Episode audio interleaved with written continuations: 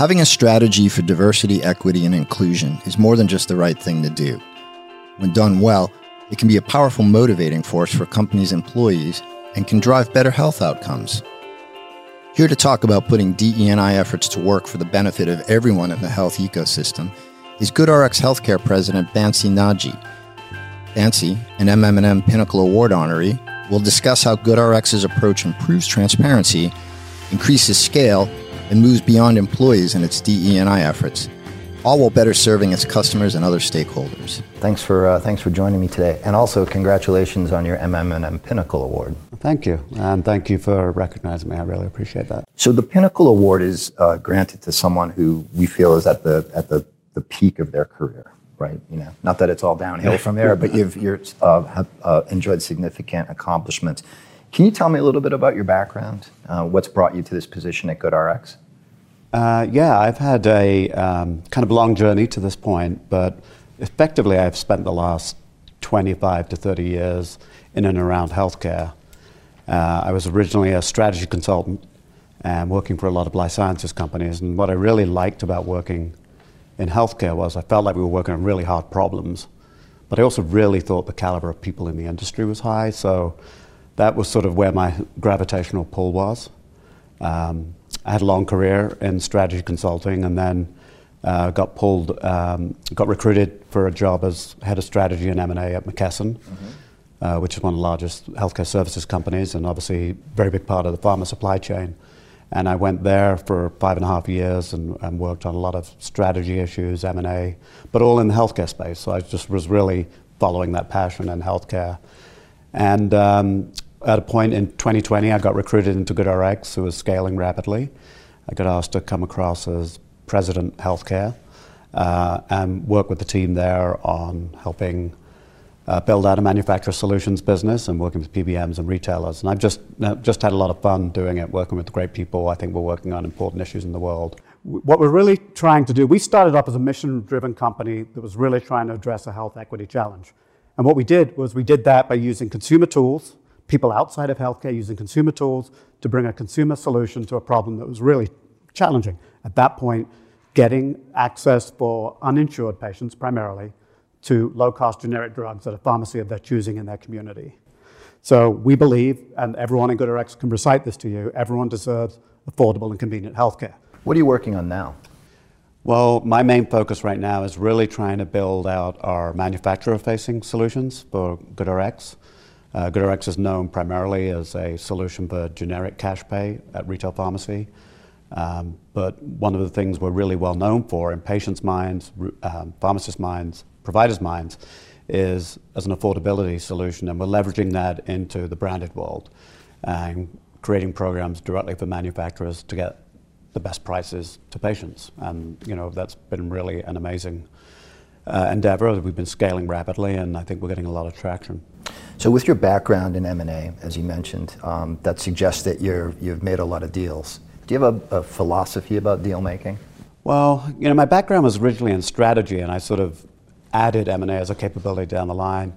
And look, I'm just a very big believer that M&A has to follow strategy. So, you know, one of I thought uh, at McKesson was, we were extremely disciplined about laying out a strategic roadmap for the company, looking where our gaps were in capabilities we were always looking to see if it was better to build or buy those capabilities. And we just had a very disciplined roadmap about the areas we wanted to pursue, the deals we thought made sense. And then when it comes to identifying deals, obviously you spend a lot of time thinking about the financial profile and is it accretive. But um, you know, my own philosophy is that you really have to make the people integration work and the business integration work. So I think one of the things I brought to the deals I worked on was a lot of thinking about how the companies would work together and how you could get the teams working together. And if there's not a good fit on the teams and the product offerings, then the deal doesn't work out or attractive it's financially. So it's really interesting that you mentioned people because that's kind of uh, you've got a reputation for uh, for being someone who attracts a lot of talent. How do you balance that uh, the, the needs of your team? with the needs of the business? And how do you create a culture that can serve both of those masters? I think it's, um, well, thanks for saying that about the talent. I think it's a lesson I've learned in the last few years. I, I don't think I was as good at it earlier on in my career. I was um, very much focused on getting the task done early in my career and pointing the teams at the task. And I think in the last 10 years, as I've sort of scaled my roles, I've become really aware that you can only really scale your own impact if you can scale the impact of those around you. So I've really tried to attract the best people. Mm-hmm. I think the best people can develop into all sorts of roles, so you don't always get the perfect fit for the initial role. The best people accelerate really fast and take on more and more responsibility. And I've been lucky that all the places I've worked have attracted good talent because of the brand names of the companies with. And as I've gotten to work with many of those people, some of them have followed me from company to company. And that makes me really proud that they want to come join me at the next place. And um, uh, I've been really lucky. Good people, help them be really good at their jobs, get out of the way, help them when they need it. That's my philosophy. How does DE&I figure into that philosophy? Well, I, I believe that working in healthcare, uh, one of the most important things we have to think about externally is driving health equity, uh, making sure our solutions are available to all populations. And as you know, many populations are underserved, don't have access to the best healthcare. I've always really believed that creating a diverse workplace environment does two things for us. I think, first of all, it's more enjoyable for the folks that are on the team. And secondly, I do think it enables us to go execute externally on health equity issues. If we resemble the customers we're trying to serve, I think it makes us better able to be empathetic towards them, to be creative in trying to find solutions that will work for all populations. And, uh, you know, I've not really approached uh, diversity, equity, and inclusion through quotas or anything like that. I've always tried to recruit the best people based on talent. I've tried to give everyone fair opportunity to express themselves in the way that's most helpful. And I think in certain situations, uh, added sponsorship and mentorship can get some people who wouldn't naturally shine um, the best opportunities to be their best selves. And I think you get the best work out of people when you do that. I do think it's more enjoyable being around people who feel like they're being stretched and are being treated fairly, and that's just been a big part of how I've thought about my leadership. If you, uh, if you had any advice, one piece of advice that you would give a peer uh, at another company uh, or um, people you're mentoring within the GoodRx organization, what would that one piece of advice be about be about hiring and uh, diversity? Um, I think it's I think it's really important to be ruthless about finding best talent, best potential. Um, I do think that's uh, you know the number one goal. And secondly, I think if you're trying to achieve objectives that create a traditionally more diverse workforce, I think you always have to catch yourself in your decision making. I always ask myself the question: If I am I demonstrating some implicit bias if I'm making a decision, either to promote someone or to compensate someone a certain way or to hire somebody? And that's a question I ask myself, and I'm trying to catch myself to make sure that I'm not doing something implicitly that um, has skewed my decision making. And I think it's a it doesn't make life more time consuming. I think it just helps the quality of decision making around people, and I do think it leads to fairer outcomes. So you said that you had joined um, GoodRx in 2020, um, right at the at the start of the pandemic. Um, what have you seen since then um, that kind of influences your thought, your philosophy about how to lead? Well, um, yeah, my timing was uh, I joined GoodRx three months after the pandemic started. The company at that point was around 150 people. Grew very, very rapidly. So it's you know four or five times as large now. And a lot of those people got hired during COVID. So I myself joined the company remotely. Uh, didn't get a chance to interact with my teams, was interacting on Zoom like everybody was at that time, but I was joining a new company and I was hiring people into the company who are joining remotely. And I think we've adapted really well to that. As everybody knows, we can, we've learned to work remotely. But I do think that the cultural glue that comes from being in a room together and really getting to know people yeah. and spending time mm-hmm. having a coffee or a drink after work, um, I think we lost something in the connectedness. And I think it's taken a long time to rebuild that. And I think it's taken some people longer to really orient, get to know the company well, create the relationships across the company.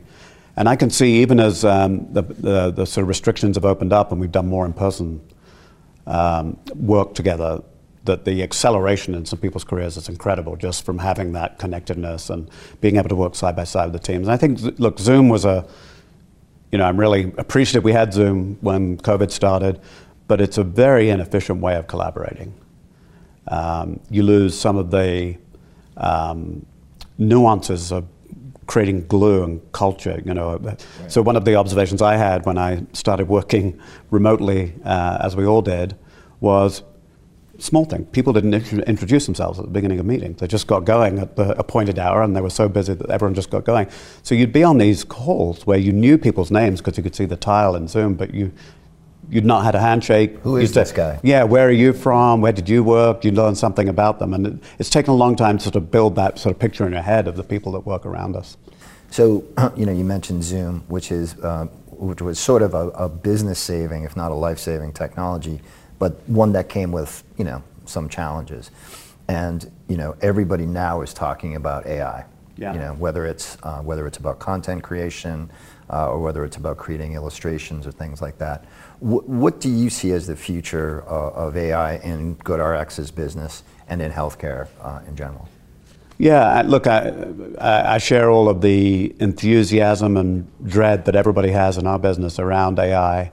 Um, look, uh, healthcare's had intelligent tools around it forever, and I think we should think about AI as part of our toolkit for ways in which we get better outcomes to patients. And if we can do that and do that more effectively, more affordably, I think that will be incredible. I think there'll be lots of opportunities for AI to be a tool, for example, to help with the trillions of dollars that are in the healthcare system that are focused on billing and payments and things like that. I think I think it can be a helpful complement to human intervention on diagnosis, mm-hmm. treatment decisions. I think it could be really helpful for patients to get advice so they understand when to go to the physician. So I think there's lots of opportunity. I think we'll, you know, as everyone, we'll have to wait and see. Um, in my mind, the goal should always be how to get the best treatment to the patient mm-hmm. most effectively and most uh, efficiently. And if it can help do that, then I think we've all got great opportunities ahead. Any fearless predictions for the future of healthcare? No, I, I just think it's an exciting time in healthcare. I think the and I'm particularly focused on the pharmaceutical um, supply chain and that part of it. And I think the innovation that I'm hearing about that's coming from pharma companies is so exciting, and the fact that we can help get those to patients more affordably, I think is really remarkable. This was a great conversation. Thanks very much for taking the time to talk. Thanks, I really appreciate Congratulations it. Congratulations again on your uh, MM&M Pinnacle Thank Award. you.